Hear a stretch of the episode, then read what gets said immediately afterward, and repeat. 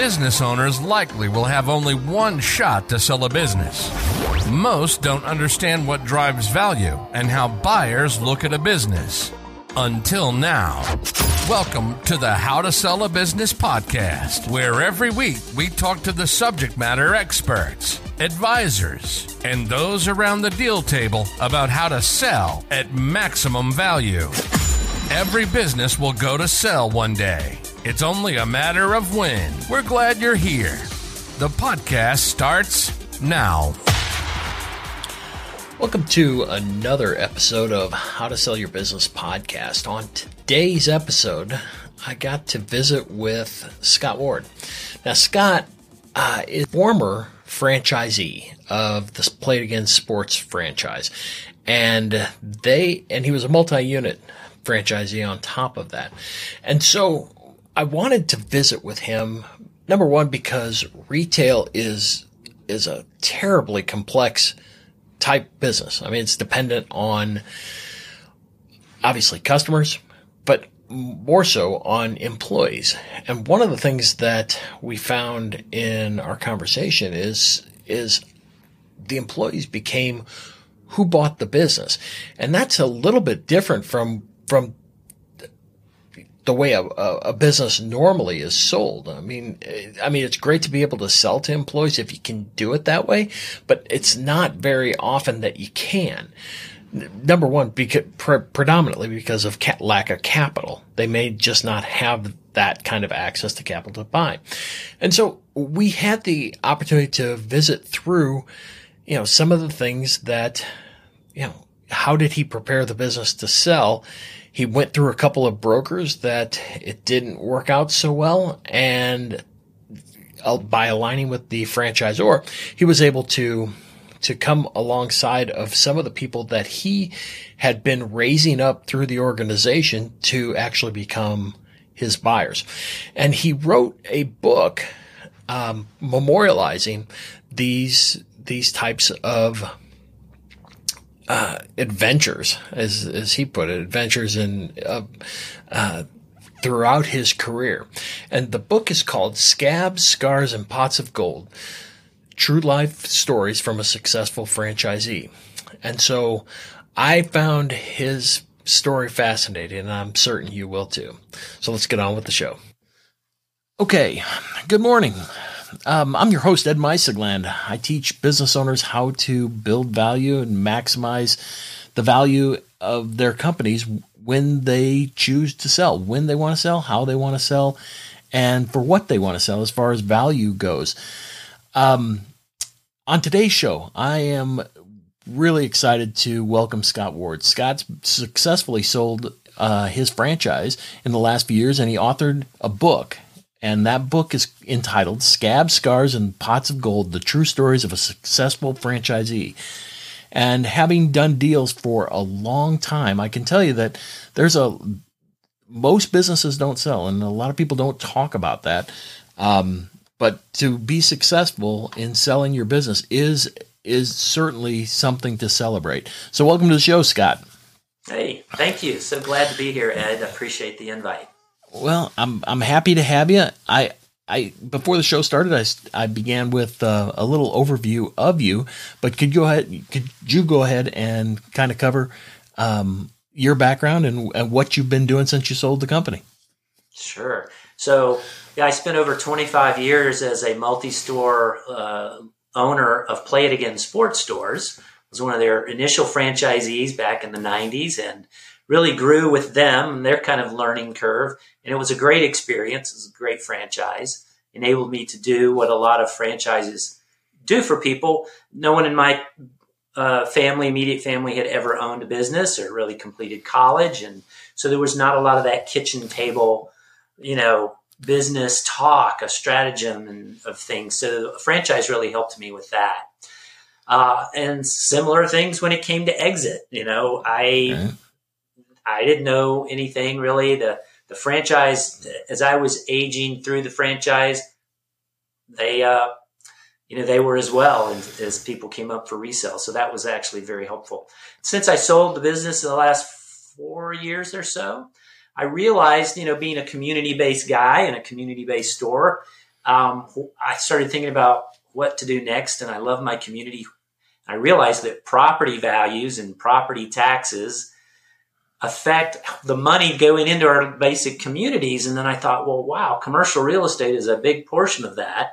And if I can help other businesses with their leasing or purchasing of investment and be involved in that same way, uh, that you know has provided a real uh, meaningful you know second career for me in, in that sense, and uh, it's been a lot of fun because. Let's say I'm one of the few commercial real estate guys now that's actually owned a business. So I think about your cash flow.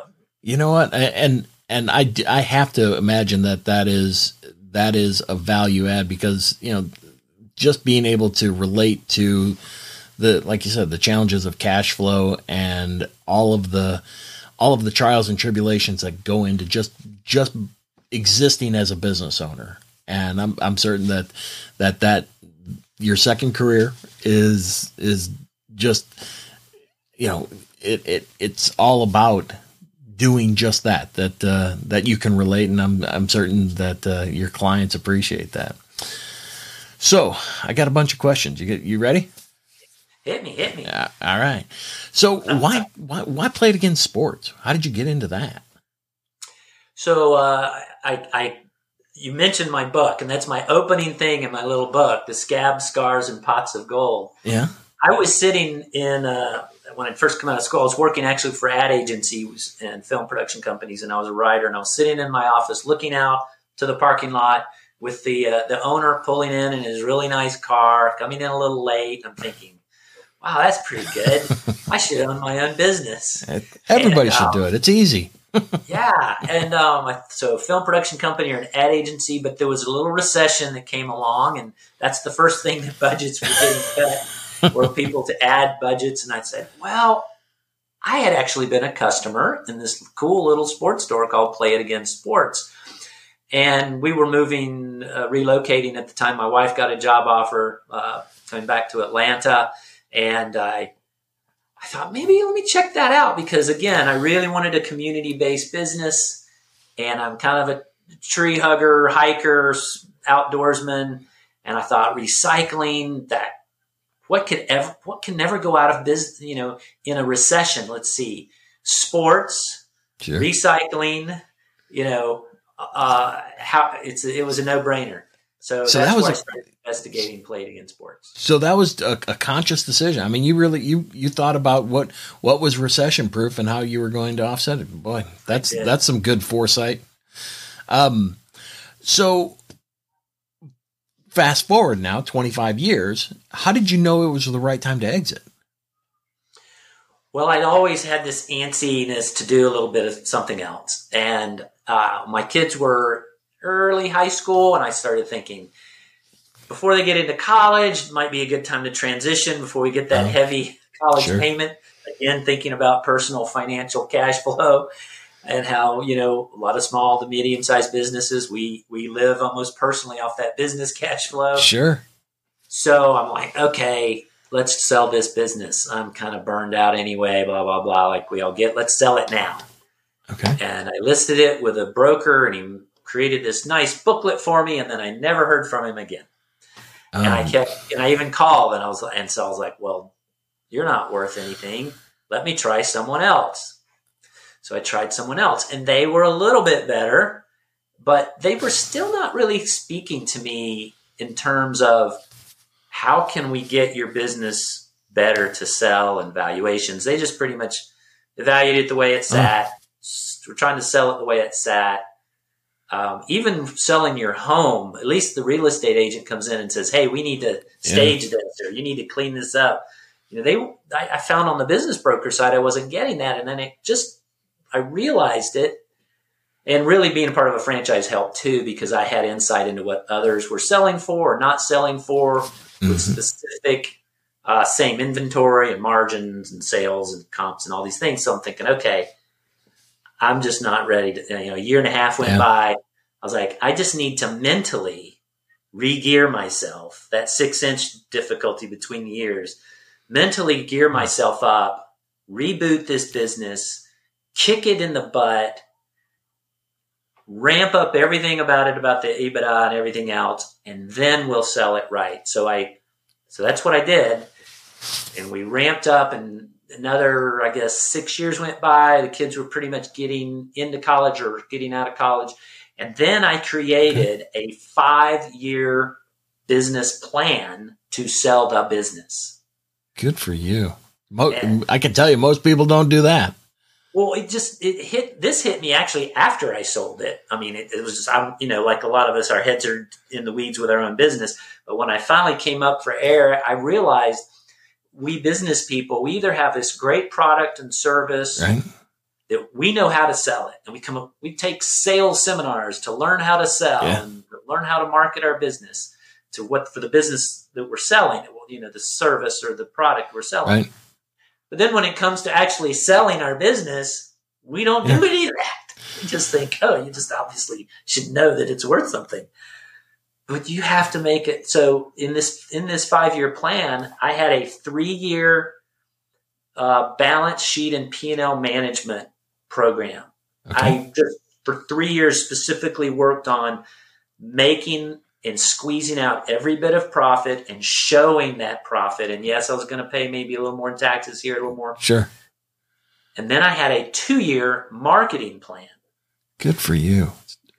To and and I was able to sell it out of that two year marketing plan. I think I sold it in 18, 19 months or something. That's when we finally closed.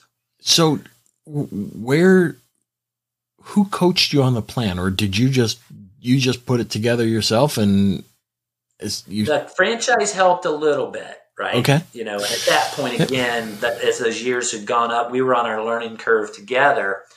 Um, also i had been elected to be the um, on the franchise advisory council for the whole country. I so the liaison between okay. the franchisor and all the franchisees who are kind of like herding cats sometimes, yeah. all very independent minded. But it was a great spot to be because I again had a had a broad view of the overall system, margins, right. inventory, all the data goes into to get sliced and diced when you go into selling a business. You know, yeah. every, no, there, there's a there's a lot of scrutiny. Uh, I I guess um, I wanted to ask so you you well, first thing did so the franchise didn't have a resale component to their. I mean, it's a it's a large franchise operation. It's, oh, it's kind of much better so, now. it's much better now. But, well, yeah, probably because of you. They're getting better. uh, which, what you want, you know, you want that in a franchise. You want everybody getting better and learning. At least you you feel like your royalties are going somewhere. They're getting better, but um, so I knew I needed a booklet. I knew I needed, yeah. uh, you know, yeah, the, that the promotional material. Sure. Yeah, it's, and it lays out every single thing about your business, you know, and and that's yeah, what I would encourage anyone getting ready to sell their business is you need to just be a total open book about every aspect, and that yeah. creates trust immediately. Yeah, and and it, and it does, and I, but at the same time, I think that that there needs to be the appropriate phasing of information based on the as as you've developed that that trust. Yeah, yeah. So one of those was yeah because everybody comes in kicking the can. Well, how much you want for it? You know, I'll pay sure, right. and so there was a you had to submit your financial statements and sure. stuff to be approved through the franchisor. But if you're selling an independent business, I would suggest you have the same exact criteria. You know, work with your business broker, you know, such as yourself or your banker, accountant, attorneys, to, to say, okay, here's the minimum that someone yeah. who's realistic about buying your business is going to have in personal assets. So you don't you don't go any further. Yeah. Did did you when you were working or evaluating brokers? How did you do, how did you select? I mean, you you said the first one was a dud. Second one was a step above a dud. Um, how did you know? And and and I'm I'm I've always been pretty transparent. I think you know it's it's okay. You know, it's better to have no broker than a bad one. You know, right, because it, it just right. it it it just locks you in and your and your hands are tied. So, but but what were your steps and and I guess if you could rewind it, what what would have been the red flag for you on selecting someone to represent you? So when I finally did sell it, I did sell it without a broker because at that point the franchise had ramped up oh. their marketing of stores for sale and that type nice. of thing. But and I had I really felt good about my package. The second but is part of the data that the franchise was coming up with was 70% of the sales for a store, and this is just unique to this industry uh-huh. that I was in. 70% of the stores would sell to either an employee or a customer. Really? So they were like, you just put a big sign on the door that says franchise for sale, owner retiring, transitioning, whatever. Uh, and you, you know, we, I fully huh. instructed my employees and educated them as to their value to the business and, you know, how, if anyone asked about it, to how to guide them. So then, so then we just put, it was up on the uh, national franchise sure. board and then it, and then it was up on our personal website board. So so that's how we we started getting those. But but to your question, after you know being involved with the Georgia Brokers Association a little bit, and and then seeing the two, I'm also in a succession planning group. Um, they in, an, in evaluating a broker, I would say you know one is you know very clearly, kind of like almost like working with an accountant or an attorney, you set a scope of work and a yeah. timeline yeah. and some expectations. And then you have something that you yeah. can compare maybe apples to apples, like, okay, this broker is going to put together this book, but then what are you going to do with it? Um, what are you, do you have other outside advisors or are you going to also, in our initial consultation, help me create better value, perhaps, or suggest some outside coaching that can be brought in, and a realistic timeline from that broker, knowing what it's going to take to sell because you know, it's just not going to sell. It's well, not going to sell. Right. It, it could take a couple of years or two or three years or longer. Well, believe it believe it or not, I mean, fifty three percent of of the time to from engagement to selling is is and that's so that's half. It's it's six to the twelve months. And okay, that's awesome. Yeah. Well, then yeah. that's a, you know because you're a good broker. well, I, I, don't know about that, but you know where the um, you know where the people are that are interested in buying. Well, well, that's that's true. But one of the things you said, which is total counterintuitive, is that seventy percent of the of your buyer of the buyer pool for the franchise is coming in internally or a customer. And and so i guess my question is how did you how did you communicate to your employees that hey i'm selling the business you're integral to it and i i don't i i don't want you to be a flight risk? Because that's really i mean from from a in a brokerage environment, that is an absolute no no. That you know, know. and it's yeah. a because that value is stuck in those employees, and boy, letting them know because you know everybody watches the movies. You know, I'm going to get displaced. You know, somebody's going to come in and break it up and sell the pieces, and and that it doesn't happen that way. It never happens that way. The the the value is in the employees. But boy, I have to imagine that was a real big risk for you to to to communicate selling. Maybe it was the communication that I had already been trust I had already built yeah. up with my employees. Yeah. You know, it wasn't That's like a- I was coming out of the blue with you know, communication. Oh, he's never talked to us before about how yeah. the store runs. Um, when I first hire employees, I set them up. In fact, I mentored six former employees to go on and own their own businesses. Good for you. Good three for of you. them, three of them were Play It Again Sports stores. other Play It Again Oh. sports stores in the region, and it was tough on me to lose them. Sure. But I want, you know, I told them when I would first bring an employee on, I said, Yeah. if you're here three, four, five years from now, you should be getting close to buying your own store Good for or you. running this one or something. Yeah. You know, I would set them up of my expectation of them. So so all right, so that that's the expectation. So as an employee, typically they don't have a whole lot of funding. I mean the the the people, you know, that we that we have worked with that want to sell to key people, you know, they they may be operationally sound, but financially they may be short. So did you did you bump into that? And if so, how did you get around it?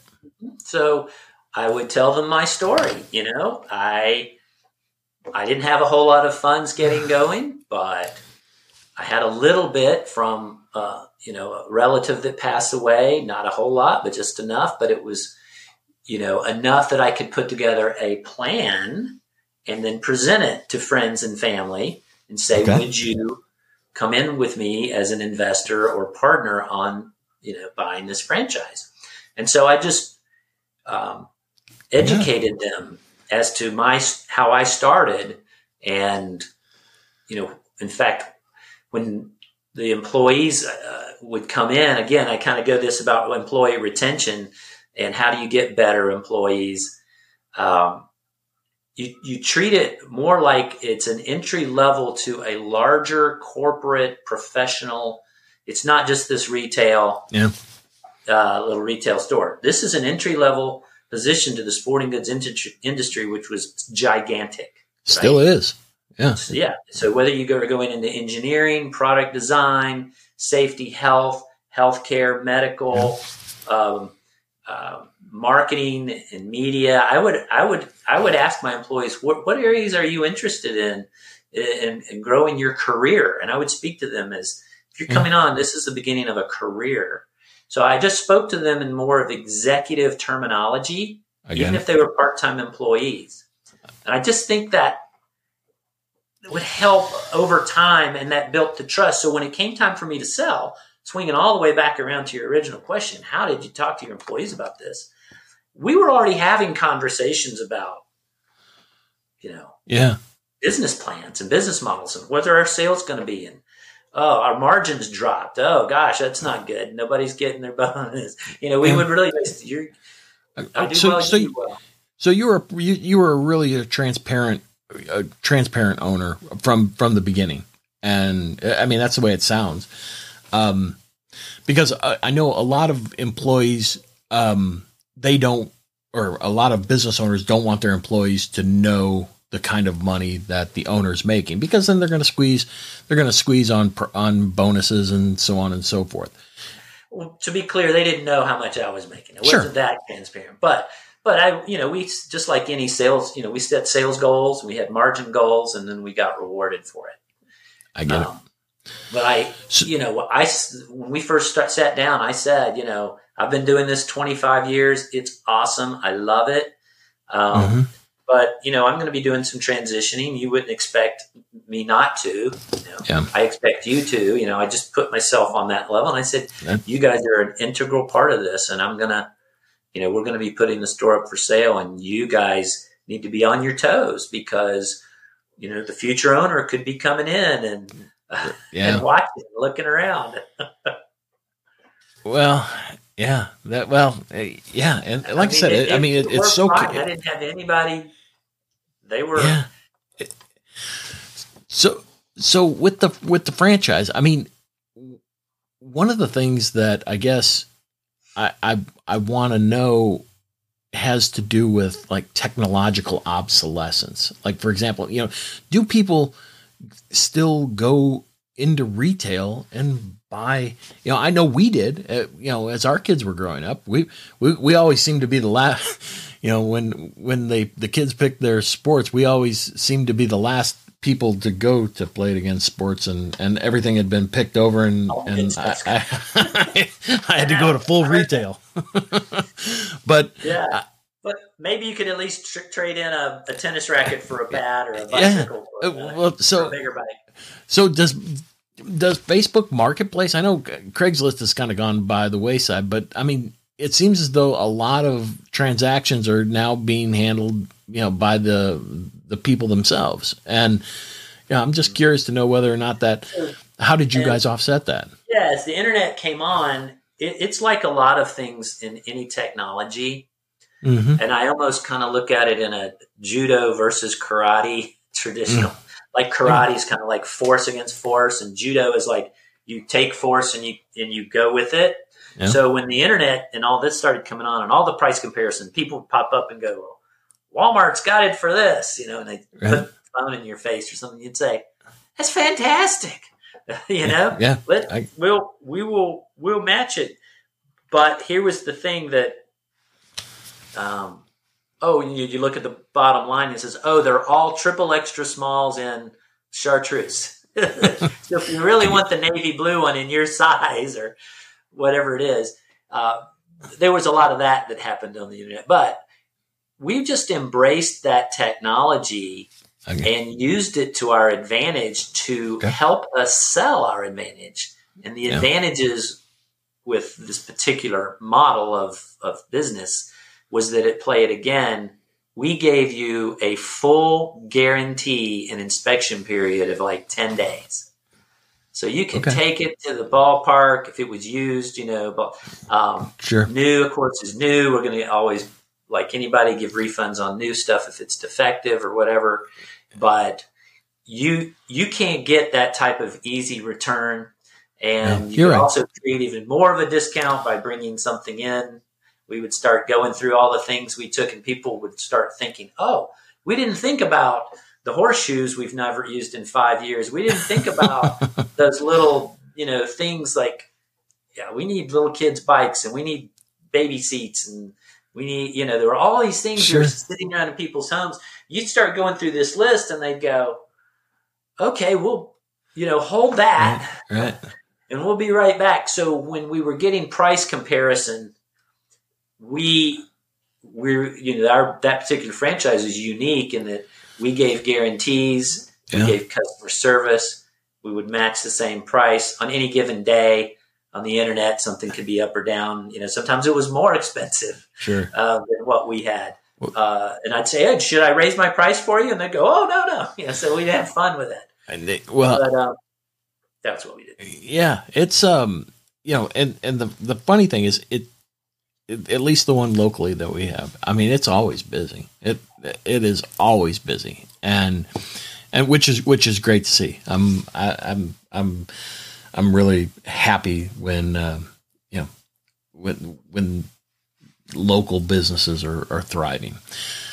Um, how did how did you value your company? How did you what where did you come so you, you i mean you got some consultation from brokers that's true but then when you went out to do it yourself i mean what did you go to market with how did you price it or did, were you getting guidance from the yeah I, I know you said that the franchisor provided some you know uh, market data on other sales or resales did um I mean, did did it hold true? I'm not, you know, I, I'm a, Yeah, multiples I, I. I looked. I would look at those, and so I had a rough idea from other market data from other resales around the country based on Mhm. inventory levels and what our you know sales were compared to their yearly sales.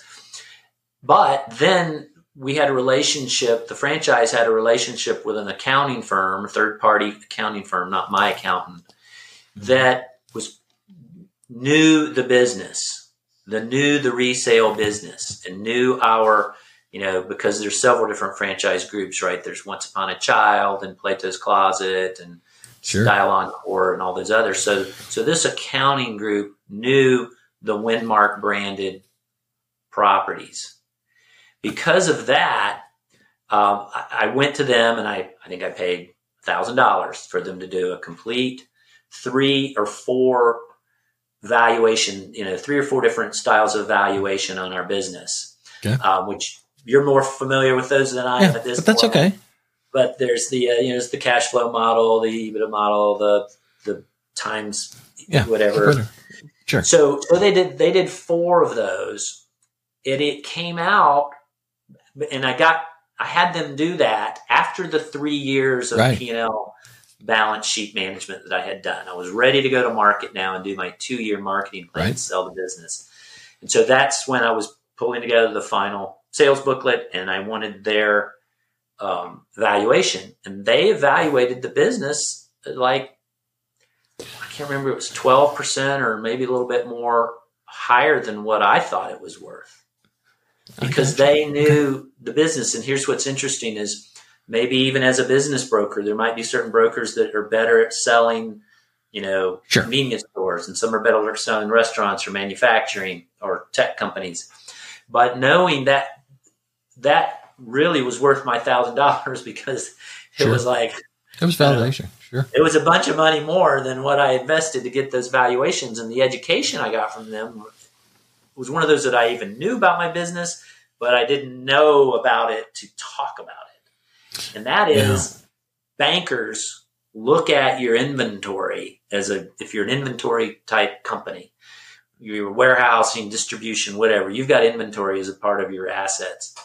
They look at those at those inventory and say, how old is it?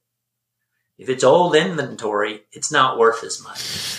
What are the turns? If you're Right. understanding, you know, uh, if you're a broker or a banker who understands that, that's another thing. Get a banker who understands your type of business. All bankers will say they can, but they, they can't. right. They're not all the same. They, Nope. Some of them specialize better in certain industries. but most bankers would look at used inventory and go, oh, we're going to give you like seven cents on the dollar. or That's where I was going with this. I was like, oh my gosh, I I have to admit. Yeah, go ahead. However, in a used situation, which there are tons of used, I just heard a statistic this week like 70 or 80% of Americans have purchased or sold something used in the last five years through some sort of used website, whether it's these high end purses, Sure. eh, or whether it's whatever it is. So so that used inventory on on my books, if I'm getting a 60 or 70% margin on used versus 35 to 45% margin on new, Right, right. which one's more valuable? Sure. No, and you're and you're yeah, you're much- exactly right on the banker on the banker portion of it that if they understand you know when it goes to underwriting, Oh my Yeah. gosh, the light bulbs come on. And then you go, well, if it's not turning fast, it's old inventory. But if it's turning fast, it's it's Yeah. it's just cash flow. right, right. So there's a subtlety that then you have to educate your buyer. Yeah. Yeah, that no, and I can I can totally see I could totally see that. And I and I I did not I did not think about it that way. And like I told you before, I've been doing this 30 years. I never thought I never thought of how you just described uh that type of inventory. That uh you know, the the margin associated with the I knew it I knew it was high, but I'd never I looked at it from a from a profitability standpoint, not necessarily as a collateral value. So I know I know we're coming a- a little bit up on time, and I I, I do want to talk about scab scars and pots of gold. Um, that's not just a book for franchisees, right? No, that that's My, my editor said I should niche it, and since I had a franchise, we'll say franchisees. But it's really an Aesop's fable for business. okay. So with Aesop's fable, you tell a story and it has a, a moral to the story. So with scabs, scars, and pots of gold, I tell my true life stories from beginning to end, how I went through everything all the way up to selling the business. And my stories, I compare to true life examples of enterprise level businesses that did the exact same thing, Hmm. mistakes I did and they have roomfuls of MBAs and CFOs and stuff, but they do the same mistakes. And then there's a, so there's a business lesson moral to the story that resounds with no matter how what size your business is. So it's it's a easy read. It's kind of like say uh, chicken soup for the soul or nice. or uh, who moved my cheese. So be- before we conclude, what if I if I'm a a played against sports franchisee, you know, and I am just thinking about just beginning? I, I know I'm going to have to do something in the next few years.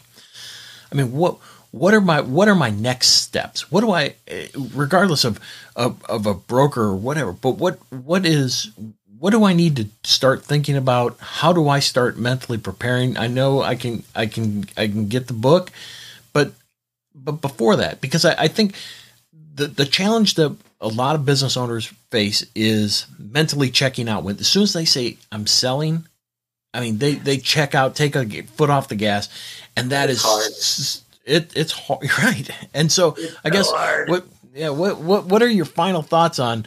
You know, this is these are the things you need to be thinking about. So with any any plan, a good, well thought out plan, it's going to have a timeline and expectations and, and goals to reach at each of those steps throughout your timeline.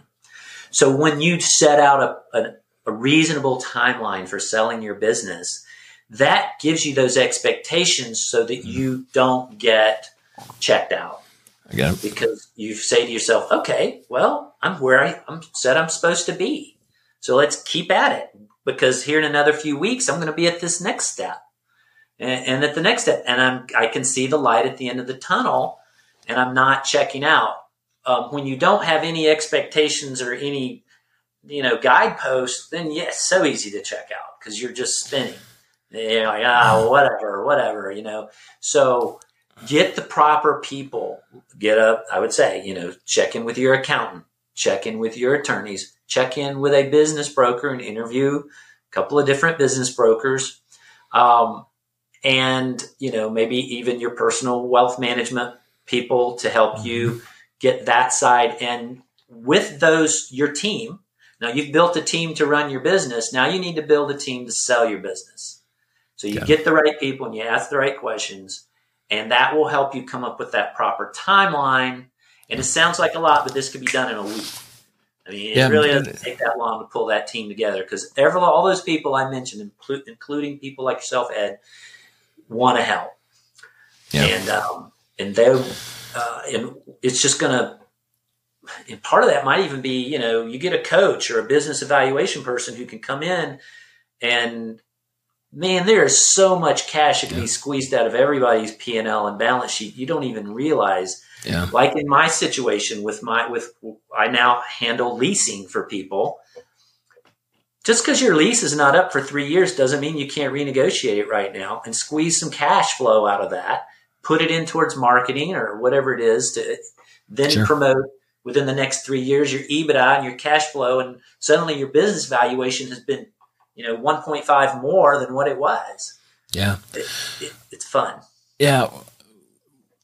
I, I, I wanted to make sure since from a timing standpoint, I, I, I meant to get, get to it earlier, but how does franchises like this fare in recessionary times? Uh, the used business is, does, does very well. Yeah. I mean, it does well Wow. in normal. Everybody wants to save money. The nice thing about um, any used business or, or clearance or closeout is to Uh-huh. make sure you have a good product mix to answer Um, your target audience, target customers need. So even if you don't have everything they want, they can at least pick it up new or, you know, in some other way. got it. Um, they don't have to go to another location. Okay. That's a key. Yeah. So how do we connect with you? So um, I've got I've got a website, Scott Ward, um, scottbward.com, and then there's um, you know my email address, Yeah, scottbward4 at gmail. Okay. Um, uh, the book you can find on Amazon. Uh, it's under you know entrepreneurship, uh, franchising. Even again, you don't have to have a franchise. I think to get get some fun kicks and giggles out of some of the stories. Nice. I use uh I use Bobby, um, who's uh, um, Talladega Nights. Bobby, uh, Oh. he's like slingshot. It's right, right, right. Okay, well, I will. We will make sure that we have all the ways to get in touch with you in the show notes, and you know, thanks. Uh, you know, thank you so much for the the time. I mean, I I know your experiences and and the work that you currently do, as well as you know, I, I the big takeaway, you know, just um, you know how you shepherded you shepherded employees to not only go on you know that worked for you but went on into entrepreneurship. And i think that you know that is a attestation to you on you know just the kind of guy you are and and the help that you've given. So thanks so much for your time today and i, I hope you enjoyed it as much as i did. I did. I, it was a pleasure ed. Thank you so much. Uh, all right. Well thanks thanks again. We'll see you around Thank you for joining us today on the How to Sell Your Business podcast. If you want more episodes packed with strategies to help sell your business for the maximum value, visit howtosellabusinesspodcast.com for tips and best practices to make your exit life changing. Better yet, subscribe now so you never miss future episodes. This program is copyrighted by MISO Inc., all rights reserved.